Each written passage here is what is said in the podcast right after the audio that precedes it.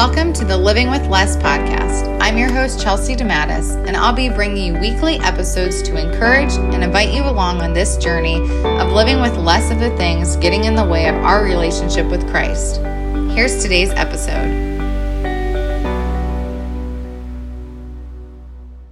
Hey everyone, thanks for tuning in to this week's Living with Less podcast. Kasey Van Norman is a special guest on the show today. She is the author of the newly released book, Nothing Wasted. When her publicist sent me her bio and book content, I wept and I knew that I had to get this woman on the show to share her heart with all of you. She is a wife and a mama, a professional counselor, and a Bible teacher. So, without further ado, Kasey, welcome to the show and tell us a little bit about yourself. Thank you, Chelsea. You're awesome. I'm so grateful and honored to be a part of this with you. I um, I'm a mama and a wife. Yes, like you said, I'm nearing 40 this year, which is crazy. Ooh, girl. I, get it, girl. Yes. I live in Bryan College Station, Texas, which is uh, smack dab in the center of Texas. We live in the heartbeat of Texas A&M University, so I share a town with 75,000 college students. Oh my gosh. Yeah. Oh my yeah. Gosh. Oh my gosh. So our house shakes with the football game. I mean, it's it's like that. That it's is hilarious. Awesome. Yeah. It's a great time. It's a great party. And um, we've just had a really crazy soap opera life, and God has just been incredibly, incredibly faithful in all of it. And um, my husband and I, we grew up in a small town um, in East Texas, kind of in the Bible Belt of the whole world. Mm-hmm. And, you know, I, I personally grew up in a really dysfunctional home. We had a lot of um, addiction in my home, a lot of depression. Mm-hmm. My uh, father left really early on. So I really have a very typical, unfortunately, um, girl story of mm. dad that left and um, dealing with all of those feelings, those lies of rejection and I, but because where we lived and because it was really cool to be a Christian, I really embraced church and religion. And that was really my drug mm. of choice that I used to numb the reality, you know. And when you're a young person, when you're a teenager and you're trying to figure out stuff, anyways, um, it's also jumbled and your identity and who you are and the things you're filtering through all of these messages deciding if they're mm-hmm. true or mm-hmm. false and so a big one for me came when i was 15 and it was right after this true love waits conference which is not a thing now but it was a huge thing in the 90s girl and you wore the ring the true love waits ring and there was this big tour that came to a church near you and it was like smoke and um, all like seven justin bieber guys on stage oh my gosh. It was so ironic in every way because you're here you're 15 and you're committing your purity to the mm. lord and then you walk down front and you see all these guys and you're like okay wait. Do i get you at the end of my abstinence? You know so oh my gosh.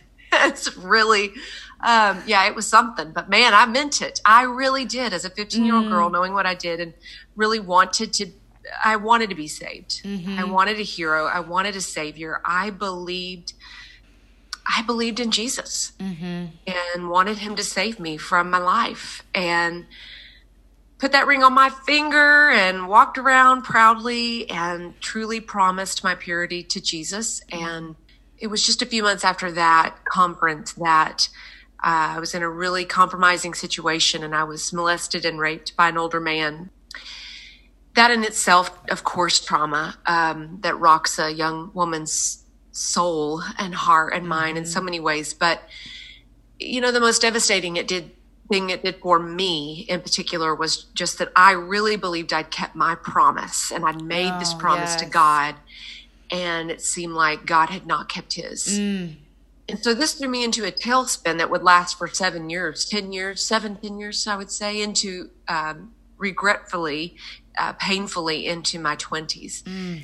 where I would just bury this thing. And then, of course, you know, you can't really bury anything and time no, heals right? nothing. And, mm. um, you know, that was just, I just was using everything as a band aid, whether that was mm. sex with another guy, whether that was popularity or mm-hmm. stuff or church, anything to, you know, keep people from looking at the reality and also to keep this lie going. I had this, mm. I had invested all of this resource and energy into this lie. So, you know, I think that was one of the things when um, I had read this book. I told you I got it, and I was like, I got to read it before I talk to her, and then I couldn't put it down. And I think because we all have brokenness, even if it's not all of that. I think we all have pieces and parts of broken things within us that we we try to cover up, and we we start living in this place of well, I don't want anyone to know about this, and so we're like saving face, I guess you could say. And one thing that I loved when you know I read your book and you talk about the difficulties in your childhood and then you know into your marriage you're really open about the painful parts of your past. And as Christians, we can typically feel mm-hmm. like, oh, I, I can't share the messy side of who I am. Um, but for me, when I was a newer believer eight years ago, I came from rebellion. And, you know, you walk into church and I'm like, wow, everyone's like got it all together. But then when I had some of these older women come alongside with me um, and they shared their hard places and they shared like the junk of their life that they walked through, you know, I was able to feel loved on and invited into relationship with these believers, um, and finally could see grace for the first time um, right. within hard places. So when you like, what made you decide to finally share this story and pen it to paper? Yeah. So uh, the big crux of my life came at when I was 30 years old. 10 years ago and that's really when i started to write this book i had written a few books before but nothing this vulnerable mm. and um, nothing this reflective and and so i you know the big part of my story in, in my 20s is that i was in an affair with my best friend's husband mm. and we were all in leadership in the church and um, this lie is just killing us all off. I mean, in from the inside out, we're just we're physically sick. We, um, you know, it's dividing every sense, every part of us, and every sense mm-hmm. of the mm-hmm. word. And my husband and I are just starting to, you know, we're affectionate, but we're not intimate, mm. and everything is just cratering. And so I was really forced. I know that sounds crazy, but mm-hmm. I, I mean, I would pray to have the courage to confess this thing. And it went on for three years and just was so prideful and mm. had invested so much time in this lie that for it to no longer be true of me seemed impossible. That sounds mm. crazy, but mm-hmm. that's that fine subtle line that Satan works with. Yes. Is that, that you are justifying your actual sin for the sake of God. Mm. And that's what we, that's where it moves into this place of bondage mm-hmm. and habitual patterns where you can be a Christian and still be in some really disgusting, filthy mm-hmm. places. And that was me. I'm a believer, true blue, going to heaven when I die. And yes. yet still in this evil, habitual place of horrible sin where I'm hurting so many people. And I'm justifying it for the sake of everyone. Yes. You know, to not tell anyone is what's going to be the best case scenario. But the Lord revealed those phone records to the wife, my mm-hmm. best friend. She found them. It all um, came to the light. All of it mm-hmm. was forced to the light. And every single thing will just, you know, kind of fast forward because I write through, I t- tell all of this story yes. in the book. But um, every single thing that you want to imagine happened in the wake of that did happen and you know my family had to uproot from our town and move to another town it was so bad because our lives were so intersected mm. but the what your question is how do i you know why did i decide to say all this mm-hmm. because i couldn't find another way to see god mm. i just couldn't find i i had to say these things i had to work through these things mm-hmm. i had to mm-hmm. process these things and yes in context and yes with specific groups of people, but I really found the clearest way for God to be real to me mm-hmm. and no mm-hmm. longer this conceptual thing that's one dimensional. And for me to fully understand grace and receive grace for myself mm. was to begin to say the hardest parts. Mm. Of my past, mm-hmm. of my story. And when I did that, the beautiful thing was that all of it, especially as a counselor, I'm going, this makes total sense. Yes. The beautiful part is, is wait a minute, God's not been lost on any of this. Mm. God has uh, permitted, allowed, governed all of these experiences and relationships to accord to his will and his glory. And man, if I can begin to find a pattern or a line through Mm. that, what am I going to find? And and that's Mm-hmm. the story is I found this true true liberty and Mm. freedom and grace in Jesus when I began to be honest about all those places. I love that. So that's actually the next thing. Probably my favorite quote in the whole book was God will never use honesty against us. Um, I am like, uh, honesty and loyalty are probably the two highest things on my priority list of like who I want to be as a person, but also I can put that expectation on other people, which can sometimes be unmet in a lot of Right. ways. But you know, we get that wrong as sinful humans where somehow we blur that and we think it's going to it's going to be backwards. So how did you wrestle out that truth like you said, you know, finally writing through those hard parts of your stories and realizing like God honors honesty. Yeah. You know? Yeah, you know, it was interesting because I'm a therapist by trade. And so I'm seeing clients this whole time, and I'm seeing clients all through my own mess. And, mm. and we have these words that we're supposed to use that we learn. And one of those is safe. And we use that a lot right now in our Christianese language too. Yes. That you want to be in a small group that's safe. You want to be with friends that are safe. And I've, I'm seeing it's become a little over spiritualized because it's it's really it's really not um, as possible as we think. I was going to say it's hard cuz then there's an expectation there yeah.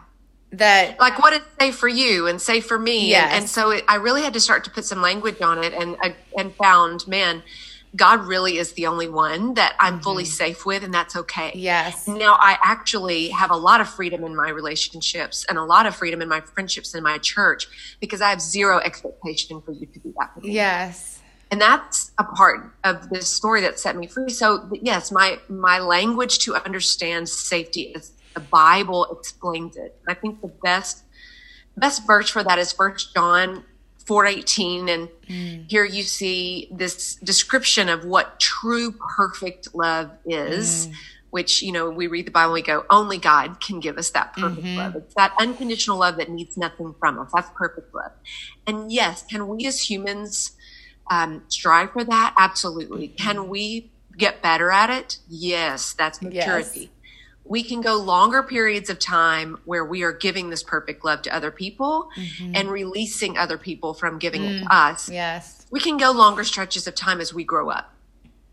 Um, but still, there's still going to be things in our life that trigger us and kind of spiral us back, even at our most healthy place, you know. And um, I just, I think what we're looking for in safety is that perfect love casts out fear, and that fear Yes. in and of itself has to do with punishment. That's what that passage tells us. So we're going to be in this this safe thing where I found God to be the safe place and the safe love that won't use my honesty against us. Is I had to mm. switch my gear in the way that I was thinking about God. I was waiting for God to punish me. Oh, yeah. And when I realized that Jesus had satisfied that and the light bulb went on and God is not he's not punishing me. No. There's no punishment left for me because Jesus has fully taken my punishment. Well, now I can be safe Mhm. because now that is perfect love and there is no fear of punishment. So that's what I had to wrestle through. And that, that particular truth in First John 4 18 really, um, it helped me do that. So I think another thing that I really loved when I was reading this, and honestly, just getting to meet you over here for the first time, is um, you're really vulnerable. And I love that. I feel like that is such a way of, you know, inviting people into the gospel and really being the hands and feet of Jesus. But do you think we can ever be too open and too honest? And how do you gauge that? Because even like doing this podcast, for instance, there have been, you know, some seasons where I've talked about our marriage where I'm like, well, the whole world doesn't need to know every single detail or let's say someone is, you know, going and speaking at MOPS, for instance, and they're talking about marriage and their kids. Like, you don't want to give every single detail of your life. So, how would you tell someone, like, how do you gauge um, when and when to not share and when to kind of leave room for people to read between the lines or honestly feel comfortable thinking, someone's going to read between the lines. Are they going to think it's way worse? Or, you know what yeah. I mean? So I like that, Chelsea. I, I, like that grace that we get to have in that between the lines part, which right? is yes. so often. That's such a great question and one that I've really, really had to work through. I've been um, traveling and teaching for about 20 years now, um, which sounds crazy. I started when I was 20 and I'll be 40 this year. And I started in MOPS groups. I started. Oh my gosh, that's so funny. Woman. I didn't even say that because of that. Oh, I know. I know. That's, I started in MOPS groups or, you know, just um, college Sunday school mm. and, you know, little backwoods retreats of, you know, every little Baptist church in East yes. Texas, you know. So I, I started there and, and girl, early on, in my 20s, I was so overzealous and so ridiculous and made the stupidest choices. I would get up there and just go on and on about every little right, airing out life. the laundry, like oh, all of yeah. it. Yeah, here's my laundry. Smell it all. Yes, you know. Yes. And you know, I think a lot of that. There's, I do think there's so much grace. I think our 20s are for working those places out in us. Mm-hmm. Um, what I've noticed of my 30s is that you level some of those things out yes. and you really learn to temper.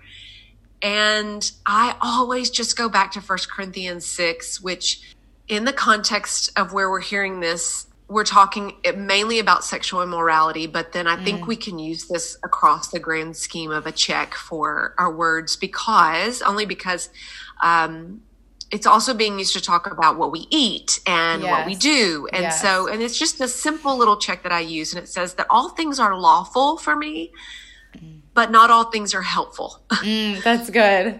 so, yes, I, you really do have, you're, there's no law against that mm-hmm. of us saying what we need to say and missing it and saying too much, mm-hmm. not saying enough. Mm-hmm. I mean, there's so many fine lines and, and there's, so much freedom. There is not law against those mm-hmm. words for us. Mm-hmm.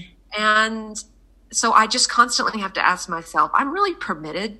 Yeah. I really have permission by the Lord to say the most honest thing, but I need to ask myself, is this helpful? Mm, that's good. And I really have to do that in every single context. That's why I don't write pre-scripted teachings. Mm. I've never taught the same thing twice. I don't go to one retreat and say, I'm going to come in with a theme and here's what I'm going to talk about. No, I spend a ton of time on the on the front end of that thing going, okay, tell me about your people. Tell me about mm. what y'all are learning. Tell me mm-hmm. about your group of women, what they've been exposed to, what they've heard before. I need to know as much information coming in so that I can make that decision more quickly. Yes. And be more aware of is it helpful for me to talk about adultery? Because yes. in some cases, it is. Mm-hmm. It is absolutely necessary that women know that part of my story. Mm-hmm. Um, in some cases, it's not. It's mm-hmm. not. And that's hard on things like a podcast, but you know, because you don't have a, but I even with that, like with you, Chelsea, I went and I listened to your podcast and I read your bio. And mm-hmm. so I know there's a lot of safety with you yes. not to talk about that because yes. your listeners are going to embrace this, mm-hmm. you know, honesty a mm-hmm. lot more than, you know, maybe another one would. Yes. So yeah, just is it helpful? Because ultimately it's not about my story. It yes. really isn't. I love um, that. But I get to use that because that's what God's given me. Mm-hmm. Tool. I really like that. Is it helpful? Yeah. I need helpful? to think of that honestly, even within my own marriage right now. Like, Chelsea, is saying this going to be helpful? Um, so good. Yes. Gosh, because I can get really. I can get really tripped up by my own words sometimes because it's not being helpful to a situation. So, I mean, like you said, we can kind of put that like as a check across all relationships and everything. Yeah, uh, and and I can just give a another disclaimer there that to be helpful, you have to ask questions. Mm, and so, mm-hmm. if you don't know anything about the person, if you've not slowed down long enough to say, "Hey, how are you really?" Mm. then you're not going to know how to be helpful. So that's another check of that's good. Really invest some time here. I think you know people that have a past, a messier past, you know, or come from seasons of rebellion or a broken home. I mean, honestly, the list could go on. But we often think that, you know, God won't love us based on the regrets of our past. I've heard so many, like people I went to high school with, you know, they'd all probably be surprised knowing that I'm doing a Christian podcast now, just knowing who I was. But I've heard from several of them, like through the grapevine, that, um, you know, when they've been kind of met with the gospel through another friend, it's been, oh, I'm not ready. Like, I'm too messy. Um, you know, God isn't going to be okay with what I've done. And one of my favorite parts too in your book is using the back door and front door analogy. Yeah. And how, you know, sometimes we think, oh, God's going to use the front door and I have to be like my best kept self um, if I'm going to encounter him. But you talk about how he comes through the back door and like meets us in the place when our house is in complete disarray, our life is in disarray. Can you explain that like front door, back door analogy and kind of paint that picture for everybody? Because I Mm. Loved that. Thank you. I do too, man. That's Revelation 320 and that's um, I love this mainly because, you know, we see people addressing unbelievers a lot in the Bible, but here this is God directing the ch- church. I mean, mm. he is speaking straight to the church and he's speaking to the church and those of us like me so often that are just walking this lukewarm life. Mm. And he could do a number of things there, but instead, you just see this God. Oh, it makes me just tearful to even think of this God that is so kind. He is so kind. Mm. He could just blare on through the front door. By the front door, mm. I mean um, the part of us that everybody sees. Mm-hmm. You know, the part of us that's fixed up, the part of us that's the first thing you meet, the first impression that we make um, that we kind of can cover and hide and manipulate. Mm. But you know, our back door, literally, of our house is where no one is supposed yes, to go. Yes, you know, it's it is it is totally um, all the mess. You know, it's where we hide everything. Mm-hmm. It's where all our dishes are stacked. It's yes. literally where I throw dishes when I know somebody is coming over. if somebody so shows good. up at my front door, I start throwing dirty dishes toward the back in the laundry room, you know? So, oh, so you know, anyway, it's just a place that we, mm-hmm. we have all of our true, honest stuff. Mm-hmm. And in this passage in Revelation, you see God saying, if, you know, I'll stand at the door and knock, and if you will mm. open the door, and he says something great, I will come into the door and I will come in and we can sit down and we can share a meal together mm. as friends. Oh, what? Right. I mean, you could like throw a lightning bolt and punish me. You could, you could, um, you could shame me. You could condemn me. I mean, I deserve the worst of the worst mm. in, in these moments of rebellion where I am just, in my case, literally prostituting myself mm. out to other gods. And instead, you come to this part of my story that is the least likely mm. part, and you sit down with me and you have a meal with me. Yes. What? That is so beautiful to me. Mm-hmm. I love that language. I love that that's the heart of the God that we serve. And I also love that he's saying your most unlikely places are the places I want to mm. be a mm. part of. And I want to sit down in those things and I want to talk about them. I, I, just want to have a meal. And you think about what it takes to share a meal with yes. somebody. Yes. I could fast, cry like, thinking about this through. right now. Yeah, yes. you're like, oh, oh, let me find, you know, the frozen chicken nuggets or, yes. or, some mac and cheese or whatever. And I just see God just sitting there. Whatever you have is fine. I don't oh. even care about that. I just want to sit with you. Mm. I just want to sit with you and talk to you in this place where your prejudices and your presumptions are mm. dis- disarmed. Mm. And that's where our back door is. It's in this place where we don't have a chance to scurry around. No. And the best you know, face forward. We have to, oh, oh, you've caught me being me. Oh, and Come that's on in. He, yep, welcome. And that's what he wants for us. And that's why he uses these messy parts of our story and our rebellious places, our embarrassing parts. And also, let me mm. just say this this book is not just about the, the broken parts, it is also mm. about the boring parts like mm-hmm. you're doing laundry. Yeah. Well, that's fun. You know, yes. yeah, I'm doing laundry all day because I procrastinated because I've been Googling homework mm-hmm. answers mm-hmm. and mm-hmm. I've been at the ballpark and all of that seems ordinary and average. And those are also the parts he wants mm-hmm. to be a part of and is using. So you mentioned that, you know, there's a story that you talk about in here at Bible study how there's the girl that didn't believe her story was scandalous enough, but then yeah. you feeling like, oh my gosh, my story is so scandalous. How would you explain to somebody, or how would you point the people that are on both ends of the spectrum to teach them, like, your story is significant, whether it's you've been the the most endearing young Christian woman and walked that out so gracefully, or you've been the girl that God came in through the back door and sat with you and worked through your junk. You know, what would yeah. you say to them? That was such an interesting twist for me in writing because I kind of like you, I have this really um, scandalous life, you know, mm-hmm. and I have all the the drama, and I can talk about all those things very specifically mm-hmm. and clearly how the Lord became real to me and showed me His character and nature through those things. Um, but I didn't have the framework of, hey, I've been in a you know really solid home life, mm-hmm. and my mm-hmm. parents love the Lord, and they pointed me to this, and I've been in church from day one, and and so I ended up in this conversation with a friend, and she she confessed to me that she'd actually made up stuff about her life because she was embarrassed that she didn't have cool stuff. And it was like being in that high school oh lunchroom at the cool kids table and you don't feel like you can sit there because you're too good mm. or you're too boring or you're too, you know, uh, whatever. And, and, sh- and so we ended up both realizing that at the base of it, we, we really had an issue with pride in our life oh, that, yeah. um, despite our very different walks here that we, we want, we loved, we were loving the idea of who we were more than who God was. Mm. And what we needed to put out there. And so we both were dealing with the same sin. It's crazy. You know, we have these, anyway. Um, mm. I just, this is all I say. I, this is the beautiful, to me, what God is telling us and what I'm trying to write about and hopefully um, accomplish in this book is that whatever you have been through, whatever your experience is, that you know, Acts tells us that every boundary has been placed for us, that mm. we were mm. born to the parents we were supposed to be born to, yes, in the neighborhood we were supposed to be in, at the exact point on the map and the exact point in history for God to be most glorified forever. Mm. Everything matters forever. Yes. Everything matters forever.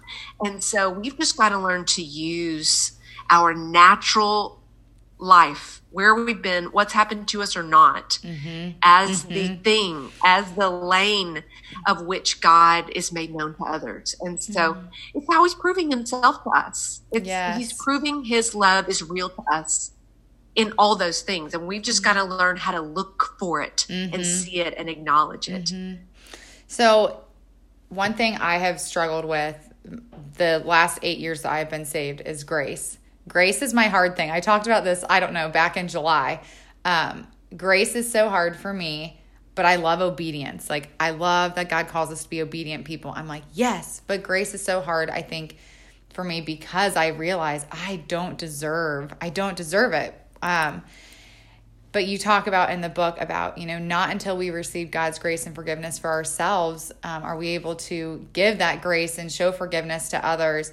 And that really spoke to me because I feel like that's one of the things that the Lord has kind of shaken out of me over this last year, starting this podcast and it being all about John 3:30. Um, I've got to fi- like I had to figure out what does that grace really look like in my life, and God has shown me that over and over, and I have been able to extend that.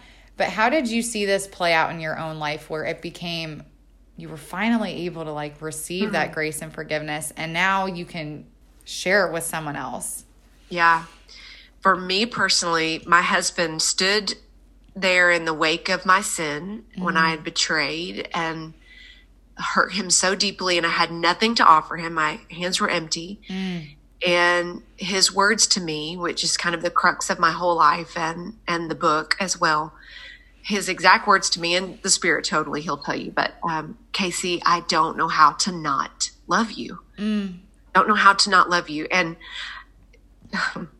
Jesus gave him those words to say to me because Jesus knew my whole life. Mm. Jesus saw my secret heart. Jesus knew that all the sin, all the things that had happened to me, around me, through me, he had allowed to take place to bring me to this moment. Mm. And when I could stand in that and go, okay, God, you really are sovereign and mm. holy mm. and good and just.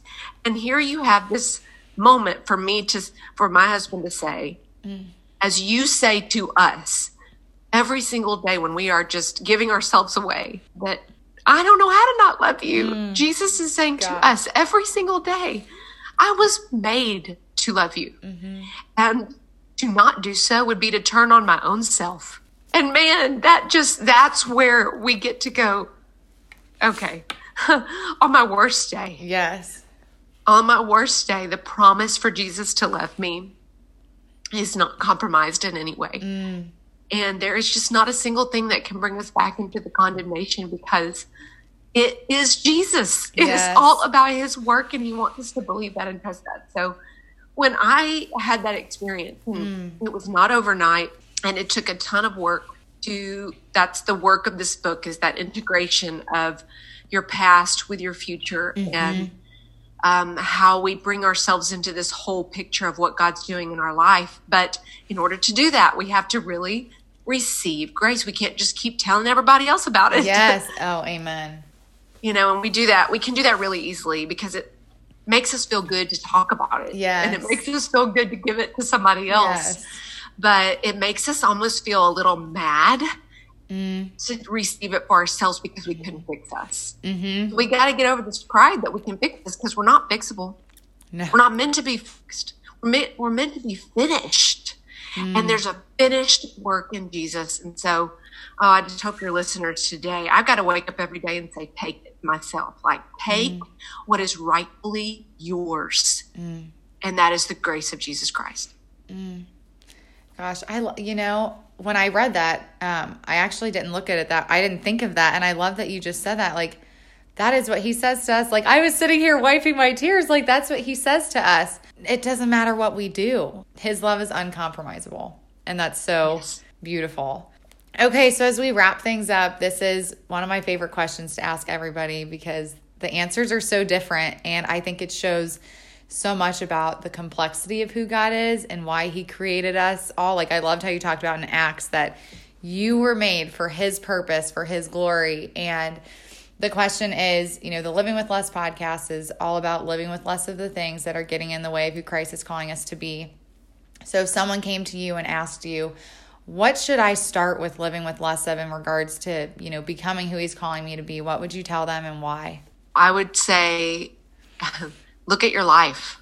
Look at your life and cut out all those other messages of who you think you're supposed to be, um, who you're not, Yes. and look at what God has done in your specific story. And for me, that is an extremely clarifying moment because you know we live in a gener- we live in a world, the Netflix generation, where all of the messages that we're receiving have been categorized mm. to fit our needs. They are pr- we decide them on preferences, and there's so many messages sometimes that we don't even know what to choose, and then we believe the lie that we don't have to choose anything, and that's mm. not true either yes. we believe something about ourselves and so if you are trying to spread yourself through all the latest whoever's got the best book and the best podcast and the best platform and you're listening to what they say mm. you should be or no no no no the last thing i would say is to let jesus look at us in the eyeballs like he does peter and say but who do you say that i am? Mm.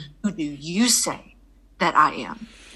And just to clarify that through the process of what's happened to us around us it just gives us so much clarity on who we go to be now. Like we don't have to do everything. We mm. we really have been meaningfully made mm. to do something really well. Yes. and you know i can tell you those things that i've been able to now look at in my life and go this is what i'm called to do. I'm not mm. called to do all these other things Yes. but man i am really good at this. Yes. and i'm good at that because that's what's happened to me in my life you know and mm. i've been able to work with jesus on all of that and come to the other side of it Oh, I, that's so great. I told someone recently on an interview, I'm like, when the when Jesus says it is finished about this podcast, whenever that day would come, I'm like, I'm making an ebook on everybody's response to that question.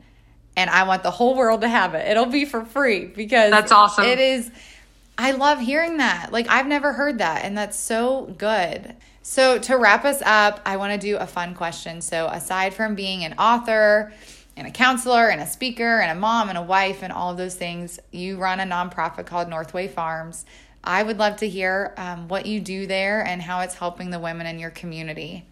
Thank you. I really appreciate that. I always said I, you know, really feel most comfortable in prison, and that's true. mm. uh, so it started several years ago, and I just began to go into our county detention center here in my mm. hometown, and um, we have the third highest population of female inmates in the state of Texas, and um, in Brazos County. And so I just began to go in and teach the Bible and do life skills class and therapy mm. and all of those fun things. And I just grew to have such a deep, deep love for women who have been through so much and see how the word of God changes them and impacts their life the same way it does all of us mm-hmm. who've been on the outside in church. And it was something very simple, like a relationship mm. that it is, that completely changed their life. And I thought, mm. man, what if I could um, do something that gave them a relationship outside when they leave the prison? They just mm. have nowhere to go, mm-hmm. and everyone's abandoned them. And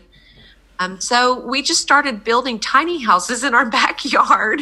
Oh, that's and, so great. Yeah, it's cool. So when women um, they leave the prison and they have nowhere to go and nothing, no job and no community or network. They just come and live here for a period of time on our farm in our That's backyard wonderful. and they work the farm and we connect them with people and resources and give them a chance to get back on their feet. And um, it just allows us to be a daily, no, it's not this forced thing. It's really a natural integration mm. with our family and them, and they're part of our family. And we have dinner together and play cards together and talk, and it's a really um, organic, wonderful thing. So, uh, Northway Farms, and people can learn more about that on my website. That's so cool. That's truly being the hands and feet of Jesus and serving people that like you said they feel abandoned and they don't have relationship and being able to give that to somebody like what a gift that is that one can make me weep too um, so, Kasey, thank you so much for coming on. This has been so fun for me, and I'm so thankful um, to have you be a part of what God's doing here through the Living with Less podcast. Um, and if you guys want to hear everything we talked about, you can find it in the show notes. You can find Kasey on social media, and her book releases November 12th. Hallelujah, that's going to be a glorious day. Um, you guys can get that book at kaseyvannorman.com if you loved what you heard today um, and just find out everything else about her there. And I'm excited for this book to hit the shelves and just bless the heck out of this broken world. So, thank you guys for tuning in. I'm so thankful for each of you guys, and I hope you have a great week. And I will see you next Wednesday. Thanks for tuning in to today's episode. You can find everything we talked about at chelseadematis.com. If you have any questions, please reach out over social media. I'd love to chat. If you enjoyed today's episode and are loving the podcast, I would be so honored if you left a review on iTunes or shared on social media. Your kind words and encouragement mean the world to me, and I pray to continue showing you God's grace over my life as you all journey this out with me. Wherever you find yourself listening today, know that you are fully loved and fully known by God.